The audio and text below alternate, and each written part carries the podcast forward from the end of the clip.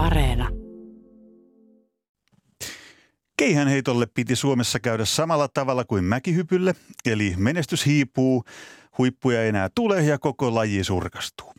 Keihäsmenestyksen ylivoimainen takuumies Tero Pitkämäki lopetti uransa pari vuotta sitten ja tänä kesänä niin teki myös arvokisaekspertti Antti Ruuskanen. Suomalaisista suomalaisimman perinnelajin povattiin kulkevan kohti lopullista hyytymistä.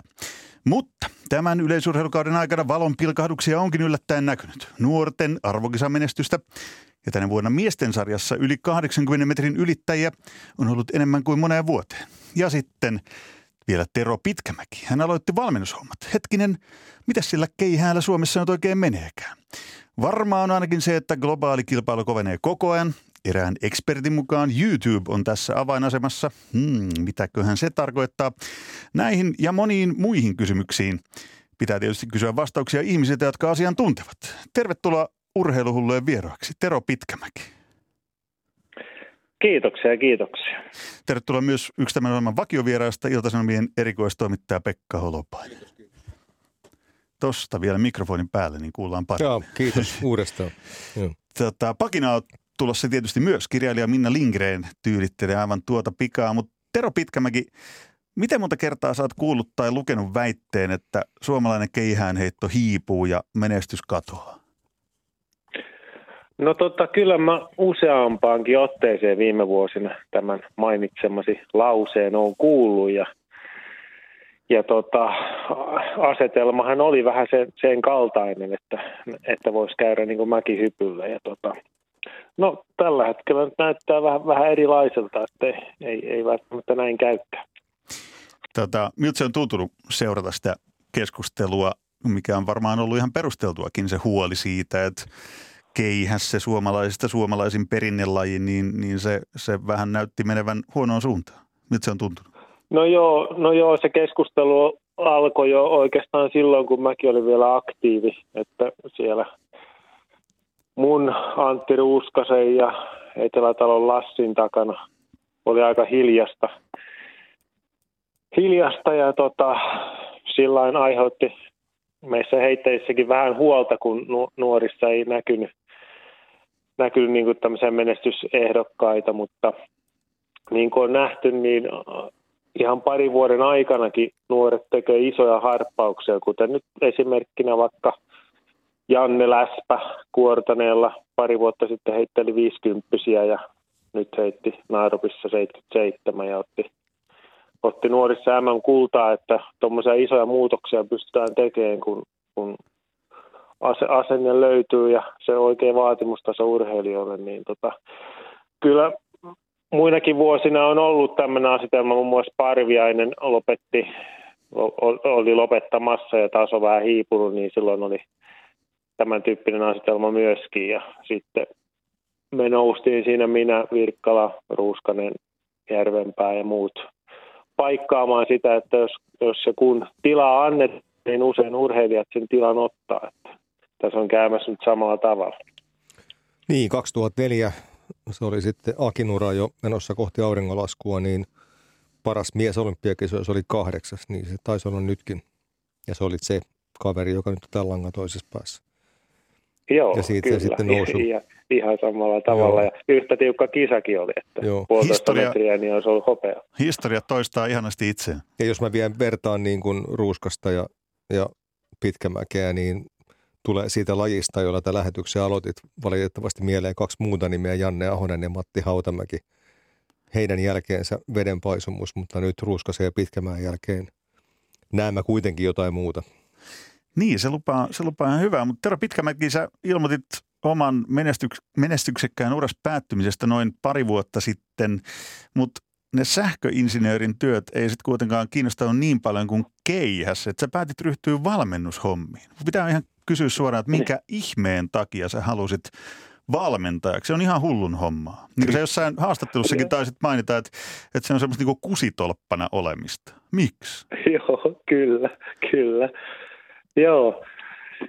E, tota, en mä ajatellut koskaan, että mä rupeaisin valmentaa, tai siinä koskaan, mutta siinä kun urheiluurani lopetin, niin pidin sitä vähän naurahrinkin ajatukselle, että täsken vielä valmentaja hommiin pitäisi ryhtyä, kun on melkein 30 vuotta heittänyt keihästä, mutta kummasti ne ajatukset vaan sinne kääntyi noin reilu puolen vuoden aikana alkoi alko kiinnostamaankin seuraaminen, keihäheiton seuraaminen ja meni kisoja kattelemaan ja vähän ohjeita antamaan ja sitten sattui Korjus ja Piironen kysymään samaan syssyyn, että tuu nyt kuortenalla käymästä, jutellaan vähän keihäheitosta ja ne juttelut vähän tiivistyi siitä ja, ja tota, lopputuloksena oli se, että mä ilmoitin, että valmennus touhu kuortenalla kiinnostaa ja, ja, ja siitä sitten pikkuhiljaa tämmöinen puolen vuoden sisäänajovaihe ennen kuin vuodenvaihteessa sitten aloitteli sitä valmennuspuuhaa. Ja,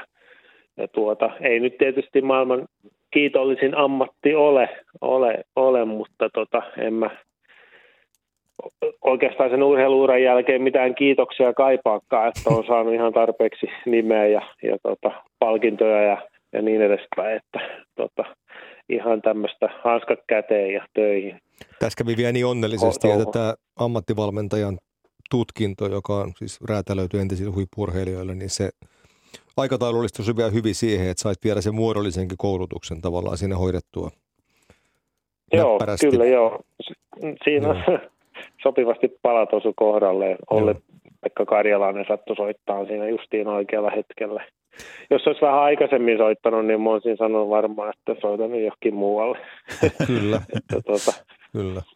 Tässähän sanoit, joo. että Kusitolppa-asema, joka valmentajilla Suomessa, niin äh, korostetaan nyt vielä sitä, että se koskee nimenomaan keihäheitovalmennusta, että se, se on se kansakunnan virallinen jonka viereen se koira no menee. Joo. Että monissa muissa lajeissa pääsee Mo- vähemmällä.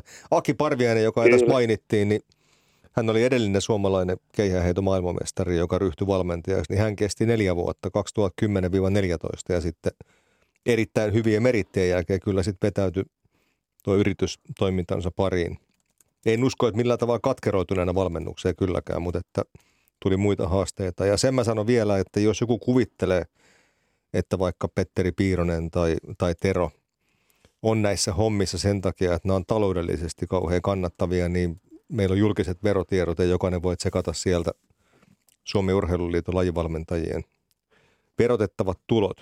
Mä luulen, että Suomessa on töitä, mistä ansaitsee kyllä paremminkin. Miten Tero Pitkämäki, mikä se oli se, oliko se se perimmäinen syy oli se, että sä haluaisit nimenomaan jatkaa sen rakastamasi lajin parissa ja saada jotain, jotain kenties niin kuin samanlaisia kokemuksia vielä tai pysyä mukana siinä, että suomalainen keihäänheitto ei lähde siihen povattuun huonompaan suuntaan vai mikä se perimmäinen syy oli, että mikä, mikä sut sai nyt valmennushommiin tarttumaan?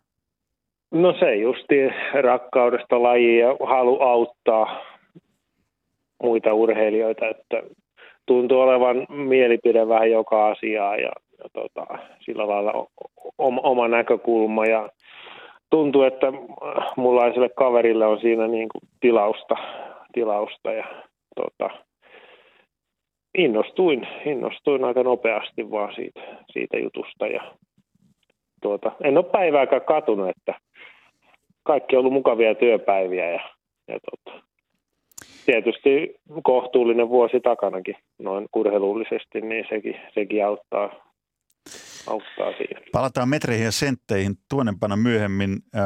Se, mikä mua erityisesti kiinnostaa, on se, että mitä sä konkreettisesti tällä hetkellä niin valmentajan työssä, valmennushommissa teet? Onko se vielä niin kuin valmennuksen opiskelua vai, vai voiko sinua sun pohjalla jo todeta, että eipä tässä keihänheitosta ole enää paljon opiskeltavaa, kun arvokisamitalleita on vaikka muille jakaa ja sä kannattelit suomalaista keihänheittoa yleisurheilun vuosikaudet, niin kun tämä tämä ikuisuuskysymys, kun urheilija siirtyy valmentajaksi, niin mitä kaikkea siihen kuuluu? No ensinnäkin, ensinnäkin ikinä sitä ei ole valmis täysin keihäheitossa, että siinä riittää riittää opittavaa ihan, ihan tota, kymmeniksi vuosiksi ja valmentaminen on aika erityyppistä kuin olla urheilija. Joutuu, joutuu tavallaan miettimään toisen puolesta ja, ja yksilön näkökulmasta, että ei Suomessa ole kovin montaa semmoista heittäjää kuin minä olin, että ei, ei voi suoraan kopioida asioita, että joutuu, joutuu tota paljon monipuolisemmin ajattelemaan asioita ja se on ollut ollut yksi hyvä puoli tässä, tässä hommassa, että ei ole sitä samaa puuduttavaa rutiinia kuin parikymmentä edellistä vuotta, että kaikki on oikeastaan melko lailla uutta ja, ja pitää pystyä muodostamaan uudenlaisia kokonaisuuksia. Ja, ja se, mitä mä teen arkena, on mä päivittäin, etenkin talvisaikaa ja syksyllä ja keväällä, niin kuljen Kuortanen urheiluopistolla. Siellä on urheilulukiolaisia, keihäheittäjiä, sitten siihen akatemian piiriin kuuluvia heittäjiä ja sitten muutama, muutama huippuheittäjä, joiden harjoittelussa on, on niin kuin seuraamassa mukana, jota Piilosen Petteri valmentaa. Ja sitten mulla on pari henkilökohtaista valmennettavaa siinä, siinä ollut ja sitten alueellisia keihäskouluja kiertänyt kannustamassa nuoria ja, ja niin edespäin. Että, tota, ja maajoukkueleirit ja nuorten maajoukkueleirit, niissä on kaikissa vahvasti ollut mukana. Homma niin, riittää. Niin mä unohdin onnitella sua Tampereen no, siitä, se kei... Tampereella niin, siitä, se että heitto on niin työnkuva. sä ehdit yhden päivän valmentaa Oliver Helanderin ja 86 napsahti ratinas heti.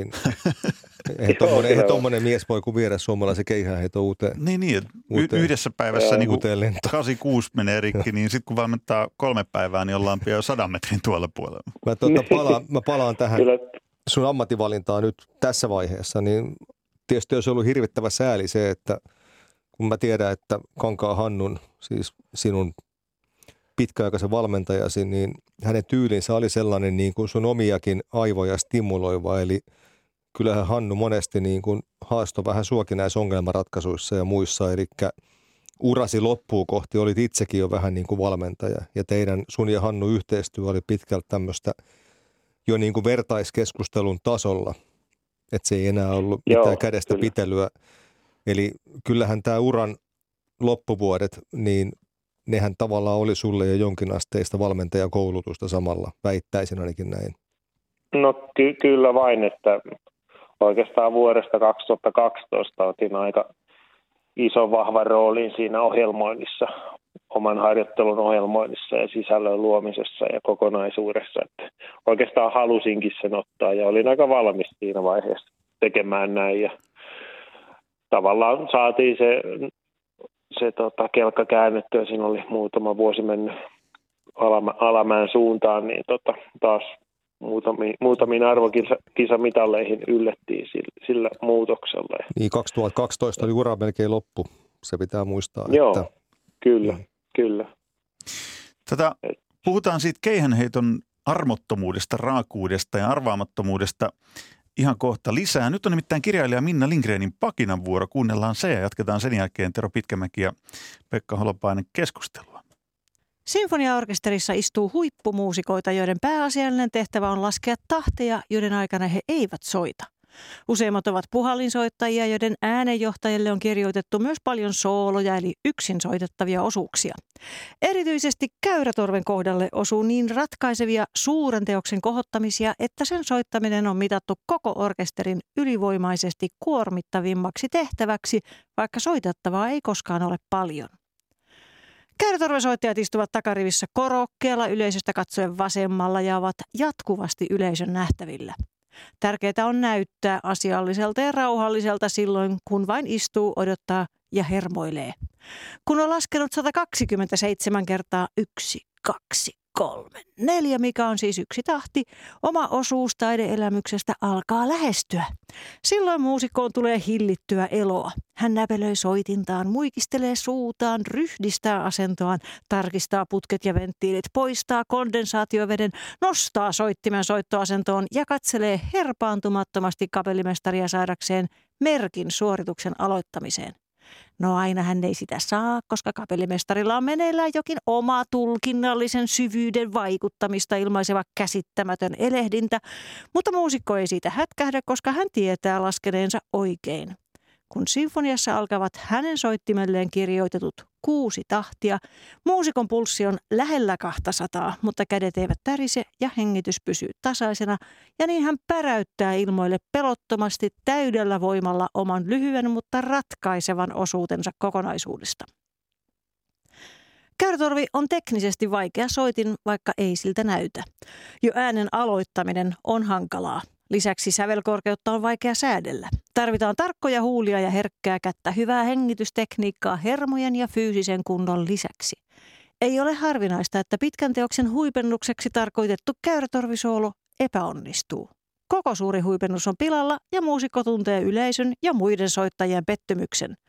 Mutta käyrätorven soittaja on kuin koko talven yksin harjoitellut keihään heittäjä, joka astuttuaan yli kaksi heittoa heittää kolmannella alle karsintarajon ja poistuu pääpystyssä stadionilta. Aina ei voi onnistua. Ensi kerralla sitten. Näin pakinoi kirjailija Minna Lindgren. Tero Pitkämäki, miltä se kuulosti? Onko keihään heittää vähän niin kuin yleisurheilun käyrätorven soittaja? Joo, näin voisi sanoa, kyllä. Eli hillitön määrä, hommia. Niin, niin. hillitön määrä harjoittelua siellä jossain ja sitten se tähtihetki koittaa, että okei, nämä arvokisat ja kaksi yliastuttuu ja yksi alle karsintarajan ja no eipä siinä mitään. Niin, kyllä. Kyllä se monesti on näin, että talvi tahkotaan, heitetään pressuun ja kesän kynnyksellä vähän ongelmia venyy se kisakausi, ei oikein kerkeä kisaamaan. Sitten tehdään raja jossakin ja seuraavaksi onkin jo arvokisat ja se nyt tietää, kuinka siinä käy sitten. Pekka Holopainen, minkälaisia ajatuksia Minna Lindgrenin pakinasta heräsi? Kyllä, siis nimenomaan tämä toisteisuus, tasaisuus. Eli jos ajatellaan nyt Teroa, niin tietenkin piti kehittää fyysisiä ominaisuuksia tiettyyn pisteeseen. No sitten ne tulivat jo valmiiksi, siirryttiin ylläpitävään vaiheeseen, mutta sen teknisen suorituksen – Mä haastattelin just äh, skiitampoja Eetu Kallioisen, joka oli toki jo suuri suomalaissensaatio muiden paitsi itsensä mielestä, niin hän ihailee se kilpailun voittaja Winnie Hancockia, amerikkalaista ampujaa, juuri sen takia, että hänen suorituksensa näyttää aina toisteisena täysin teknisesti samanlaiselta. Ja se on se, mitä Terokin haki omalla urallaan ja nyt hän hakee sitä Oliver Helanderin uralle. Niin kuin Ratinassakin sanoit silloin jo Tero, että – komea 86 heitto, mutta täysin säkällä ja että ei ton varaan niin voi rakentaa, vaan että sen pitää olla sen suorituksen niin aina siinä toisteisessa kunnossa, kun kongi kumahtaa. Kyllä, kyllä. Se on just näin, että, että tota, pitäisi olla jotakin odotuksia ja todennäköisyyksiä, kun lähdetään arvokisoihin. Että ei sattumanvaraisilla heitolla siellä ei pärjää, kun pitäisi karsintaa finaali tehdä. Nyt sun, näyttää, nyt sun tuota... näyttää kyllä se sun kokonaissuunnitelma tämän Oliverin kanssa, minkä, mistä nyt ollaan saatu lukea raapasuja vaikka Yle Urheilun jutusta muutama päivä sitten, niin se näyttää aika hyvältä myös sikäli, että on tulossa niin kuin selvää muutosta. Eli yritetään pitää nämä hyvät asiat, eli hän on fyysisesti rautainen urheilija – Mut, ja sitten nämä terveysongelmat oli pienempiä kuin oli pelätty. Eli yhtäkkiä se raakapuu näyttääkin taas tosi hyvältä. Eli siis Oliver, Oliver Helanderista tulee nyt se keihänheiton mm. käyrätorven soittaja, joka silloin kun sen suuren soolon aika on ja pitää, pitää onnistua. Ja kapellimestari Tero Pitkämäki näyttää sieltä katsomosta, että no niin Oliver, että nyt paiskaat kepin just sillä tavalla, kun sä pystyt ja kun sä oot treeneissä tehnyt, niin no, Tero Pitkämäki, tuleeko tämä nyt tapahtumaan näin? Eikö se ole käyrätorvin ryhmä, jos puhutaan niin. sinfoniaorkesterissa? Mutta siellä on, se siellä on, johtaja. Kyllä, että siellä on se ryhmän johtaja tai yksi, jolla on se soolotehtävä, no. joka sitten joko onnistuu tai ei onnistu. Paperillahan tämä on helppo, että ei muuta kuin tahtipuikkaa vaan heiluttaa, mutta tota, käytäntö on vähän eri, että tota, tahtipuikko painaa, tahtipuikko, tahtipuikko niin. painaa 800 grammaa, niin se on vähän eri asia. Joo, niin, mutta sitä pitää kyllä. vaan oppia heiluttamaan oikealla tavalla. Siitähän siinä on kyse. Mutta siis se keihään raakuus oh. ja armottomuus. Äh, mä luin haastatteluja Tero Pitkämäki sun, sun tästä uran päättymisen jälkeen, kun sua on jututettu monet kerrat, niin yhdessä niistä todettiin muun muassa, että ihmiskehoa ei ole suunniteltu lähtökohtaisesti keihään heittoon. No mä en tiedä, onko käyrätorven soittoakaan suunniteltu niin, että se olisi ihmis, ihmiskeholle niin kuin ihan ominaista, mutta siitä huolimatta ää, sitä vaan jotkut sekopäiset ja huipulle haluavat ihmiset tekee, niin kuin säteit ja sun valmennettava Oliver Helander tekee ja muut. Mutta se, se, että kun meille katsojille, kun me nähdään sun tai Oliver Helanderin tai muiden heitto, niin se on se yksi juoksu, kiskasu, se oli siinä. Mutta sitten sit siellä taustalla on, hetkinen, sä heitit urallas noin 200 000 kovatasoista harjoitusheittoa. Kuvaile vähän Kyllä, ihmiselle, joo. joka ei niin kuin tajua, että kuinka raakaa se keihäänheitto oikein onkaan, niin miten, miten sä selittäisit ihmiselle, joka ei tajua siitä hölkäsen pöläystä, että kuin raju se on?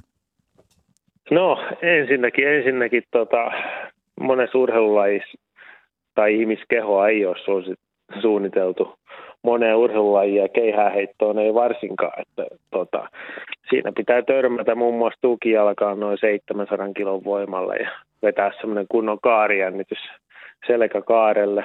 Aika harva siihen asentoon edes taipuu.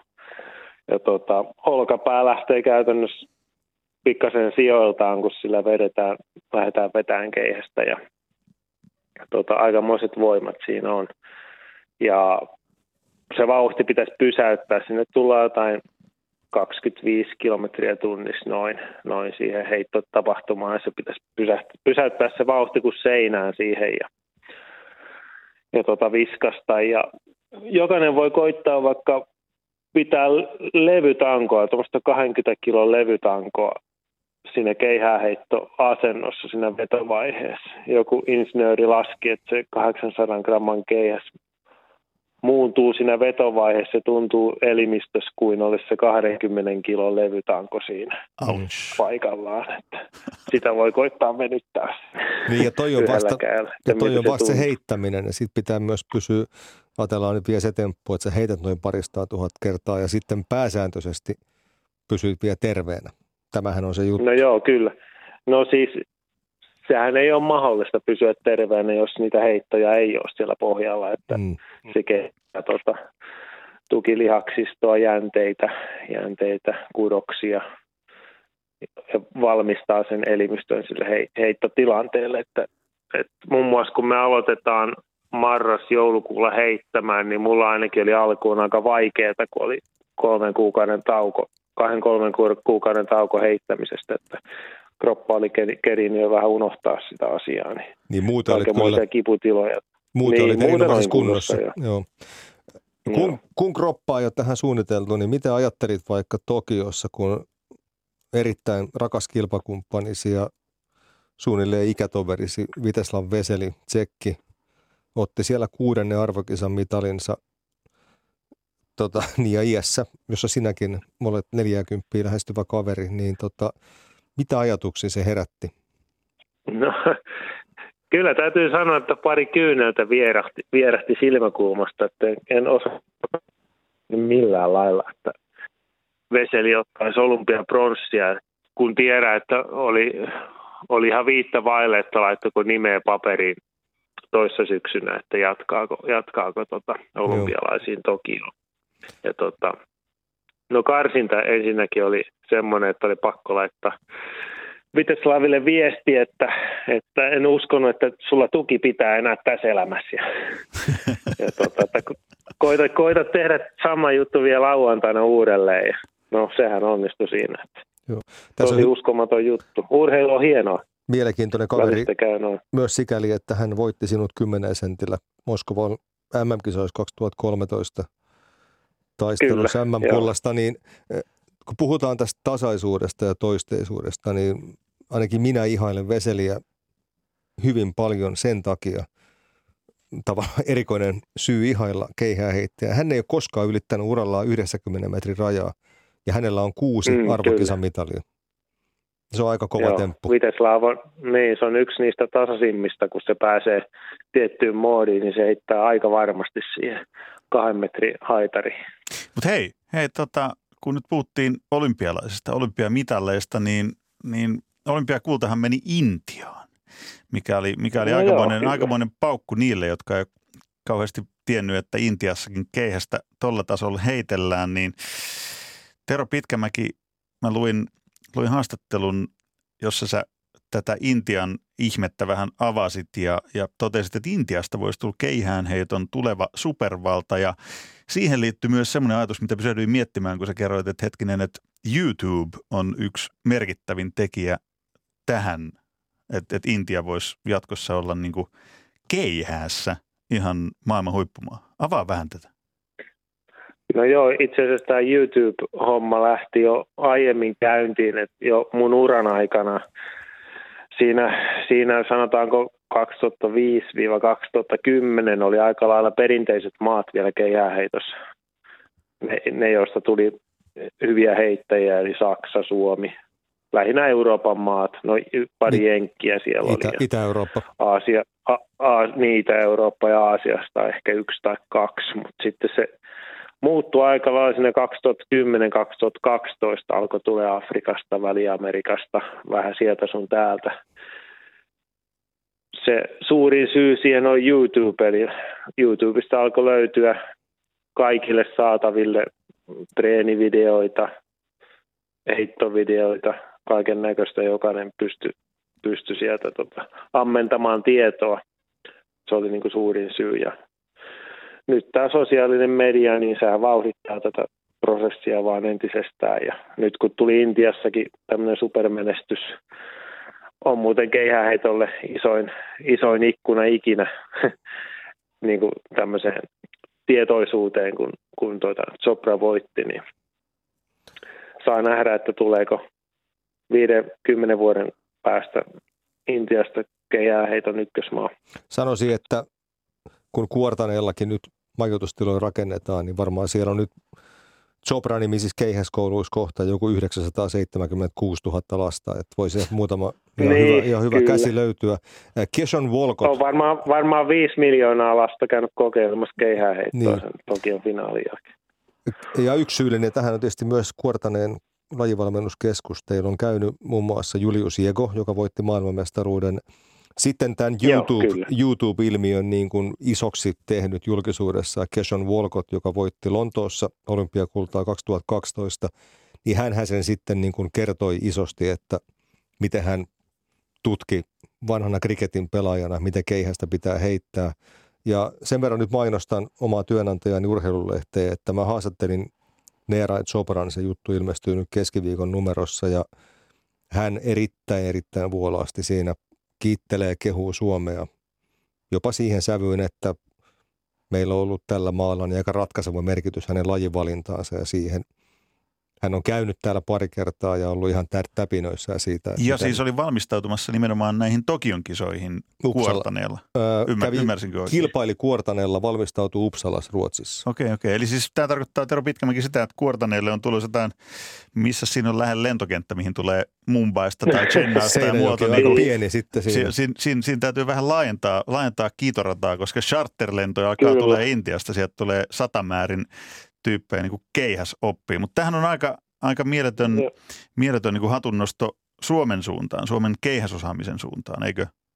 No, no on, se, on se iso hatunnosto ja kyllä se on suomalainen keihäsosaaminen ja perinteet sen arvoiset, että kyllä me aika paljon tätä valmennustietoutta ollaan jaettu ympäri maailmaa. Siellä on huippuvalmentajat käynyt monessa maassa jakamassa tätä tietoutta ja, ja niin poispäin. Että kaikenmoisia opuksia on, on tehty ja, ja näin. Että kyllä sitä tietotaitoa on jaettu, ettei ole pidetty vain itsellämme.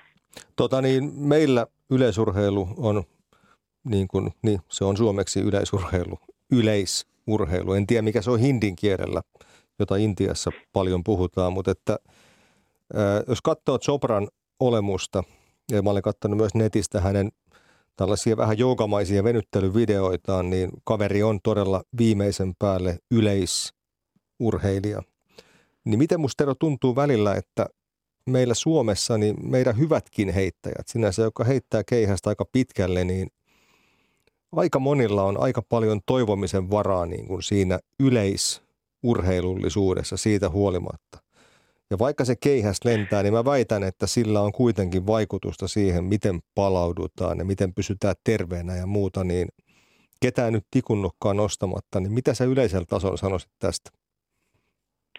No joo, kyllä sä oot ihan jäljillä, jäljillä asioissa, että hyvin samaa mieltä on minäkin, että keihäheitto on kovin kokonaisvaltainen laji, siinä tarvitaan taitoa ja fysiikkaa ja, ja niin edespäin, niin kyllä urheilijan, joka tavoittelee pitkiä heittoja, niin pitäisi olla periaatteessa hyvä kaikilla urheilun osa-alueilla, että ei siellä saa olla mikään kömpelö esimerkiksi voimistelussa, että tota, semmoiset perustaidot pitäisi olla joka urheilulaista olemassa, jos, jos meinaa oikein huippumenestykseen päästä ja Tästä...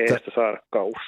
keihäheiton levinneisyydestä vielä. Mä yhden tilastodatan nyt tässä kerron vielä, että päättyneen kauden top 30 heittäjiä, 22 maata, kuulantyönnös 19, kiekossa 23, moukari 16, miesten seiväs 15, miesten pituus 20, miesten 1500 metriä juoksu 14.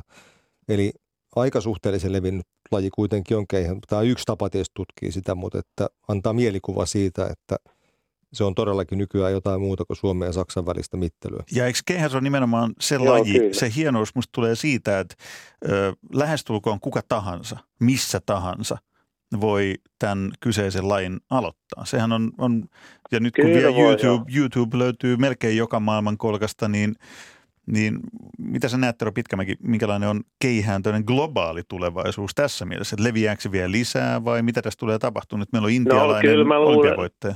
Kyllä, kyllä mä luulen, että leviää vielä lisää varsinkin sillä Intian suunnalla, kun urheilijat näkee, että on, on, on mahdollisuuksia menestyä erilaista lähtökohdista, niin se kannustaa varmasti kokeilemaan lajia.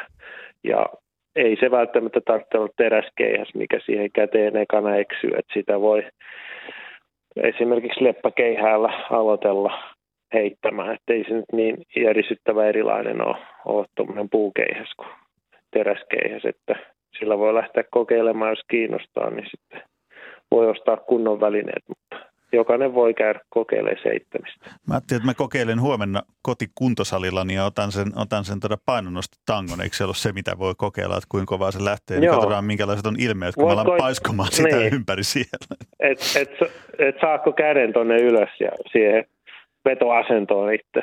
Nostaa hattua, jos tästä, tästä tulee uusi hittilaji kuntosaleille tämän ohjelman jälkeen.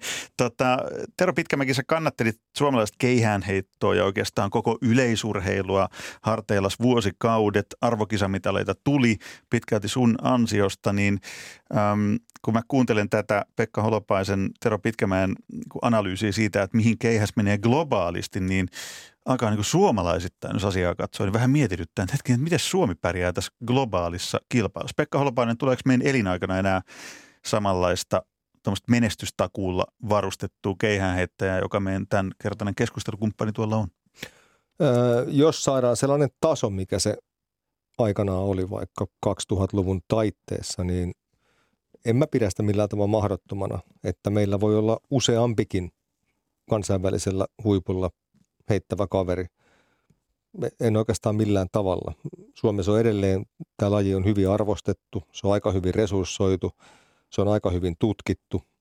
Täällä on paljon esikuvia, jos se osataan käyttää oikeasti hyväksi, se esikuvan vaikutus. Tämä, tämä tilanne antaa aihetta jopa pienen optimismiin tällä hetkellä. Mitä Tero niin. Pitkämäki tuumaa? Se, niin, semmoinen laaja valmennusosaaminen on vielä siinä lisäksi, että ympäri Suomea löytyy valmentajia, jotka ymmärtää keihääheitosta todella, todella hyvin, että, että se, se puoli on kunnossa. Ja myös urheilukenttiä on paljon. Sitten talvellakin on monessa paikkaa mahdollisuus käydä heittämässä, että fasiliteetit on kunnossa. Onko se nyt se Oliver Helander, jonka sä päivän valmentamisella sait jo heittämään 86 päälle, niin onko Oliver niin, Helander niin se... niin kovin helppoa. niin. Onko se Oliver se, joka ottaa, joka ottaa sit sun, sun sen kuuluisan manttelin ja, ja on jatkossa se, jota, jota Suomen kansa voi hurraa aina kun arvokisat tulee? No se olisi tavoitteena, mutta tota, katsotaan kuinka, kuinka, kuinka siinä hommassa käy. Että varmaan, varmaan tota, joudutaan kovaa tekemään töitä ja, tai joudutaankin tekemään kovaa töitä ja vastoinkäymisiäkin tulee tässä, että ei se nyt ihan, ihan suoraviivaisesti mene, mene niin kuin sillä päivän valmentamisella kävi. Että. Ja tässä muuten Katsotaan. sanottava myös se, että vaikka urbaanin miljoista tätä haastattelua tehdään, niin ää, tällainen elävä maaseutu ei koskaan ole suomalaiselle keihäheitolle ollut vahingoksi. Se ei ole sattumaa, että – joukkuelajeista lentopallo on yleensä hyvin suosittu siellä, missä keihäänheittokin on suosittu. Eli tämähän on jännällä tavalla laji, joka ei ole ihan suurkaupunkeihin juurtunut. Joitakin poikkeuksia lukuottamat tietenkin, kuten vaikka nyt Turku, ajoittain Pori, mutta kuitenkin. Sen verran mä Tero nyt palaa sinne Tokioon, että, että tota, otetaan nyt hetkeksi puheeksi Johannes Vetter, joka on kuitenkin ollut kauden paras keihäheittäjä maailmassa. Ää, Joo. moni varmaan mietti, kun se Mondo hänen tukensa alta siellä mureni ja se näytti suoraan sanoen vaaralliselta, että siis kohta mies saa sellaisen vamman, että päättyy koko keihäheittoura siinä, jos oikein riskillä, riskillä tempasee, niin oliko se nyt, kun sä oot huippuammattilainen ja sinun sanas voi luottaa, niin hän kaatui siinä karsinna, oikein tavallaan jo karsinnassa, mutta viimeistään loppukilpailu siihen alustaan. Voiko näin sanoa ihan? No ky- kyllä sinne suurimmaksi osaksi näin kävi, mutta Johannes antoi ehkä tämän asian liikaa vaikuttaa, että siinä oli kaksi välipäivääkin karsinnan finaalin välillä, että, että se ajatus pyöri pelkästään tässä alustassa, että mitä sen kanssa tehdään. Joo. Se otti liian iso rooli hänen valmistautumisessaan siihen finaaliin ja olisi voinut etsiä toisenlaisia toimintamalleja, että olisi voinut vaikka ensimmäisellä heitolla kokeilla pikkasen ottaa tehoa pois. Luulisi, että hänen kunnollaan olisi voinut heittää semmoisen 87 siitä Joo. ja siitä olisi ollut helpompi jatkaa kisaa kuin että ekalla yrittää räjäyttää sitä kenttää halki. No niin, nyt tuli tämäkin asia perinpohjin selvitettyä. Johannes Vetter siis ei ei Tokiossa menestynyt, vaan Intiaan kultaa. Tota, Tero Pitkämäki olisi ollut kiva jutella vielä pidempäänkin keihän saloista, mutta aika hyvin niitä on nyt avattu. Se mua kiinnostaa tähän loppuun vielä, että jos Aki Parviainen jakso neljä vuotta valmentaa, niin miten kauan Tero Pitkämäki jaksaa valmentaa ja voitko suositella nyt tähän kauteen lopettaneelle Antti Ruuskaselle myös niin kuin keihään valmennushommia? No joo, katsotaan montako vuotta tässä menee. Et tota, ne vastoinkäymiset on varmaan yhtä tiukkoja valmentajalle kuin urheilijallekin, että et tota, ni, niitä kun tulee, niin, niin, niin pystyn sanomaan tarkemmin, että montako vuotta tätä hommaa jaksaa. Et, et tota, ja Antista sen verran, että toivottavasti pystytään Anttia hyödyntämään jatkossa, että jäisi heiton pariin omalla tavalla. Sen verran pitää vielä palata vuoden 2016 urheilugaalaan, jossa sinut kruunattiin vuoden 2015 suomalaisurheilijaksi. Haukui urheilutoimittajat silloin siitä, että M-pronssilla ei saa tällaista painavaa titteliä voittaa. Ää, entäs tällä kertaa, niin onko uhkaa, että olympiapronssi riittää siihen? Kyllä, siltä se näyttäisi. No, no Matti, Matille se varmaan menee veikkaisi. Että. Eli Matti ennen kuin Mira. Tota, ei, ei, ei ihan tämmöistä, tämmöistä riskiä ole, että kuitenkin yllätysmitalli mun mielestä. Matti Matsonille lähti, lähti tässä vielä lopuksi terveiset Joo. Poriin olympiapronssi siellä killuu kaudessa. Kiitos Tero Pitkämäki. Kiitos Pekka Kiitos Holopainen paljon. Tätä muuten yritettiin monta vuotta tätä haastattelua, että nyt saatiin Tero lopulta. Joo, ja hyvinhän tämä meni, eikö? Joo,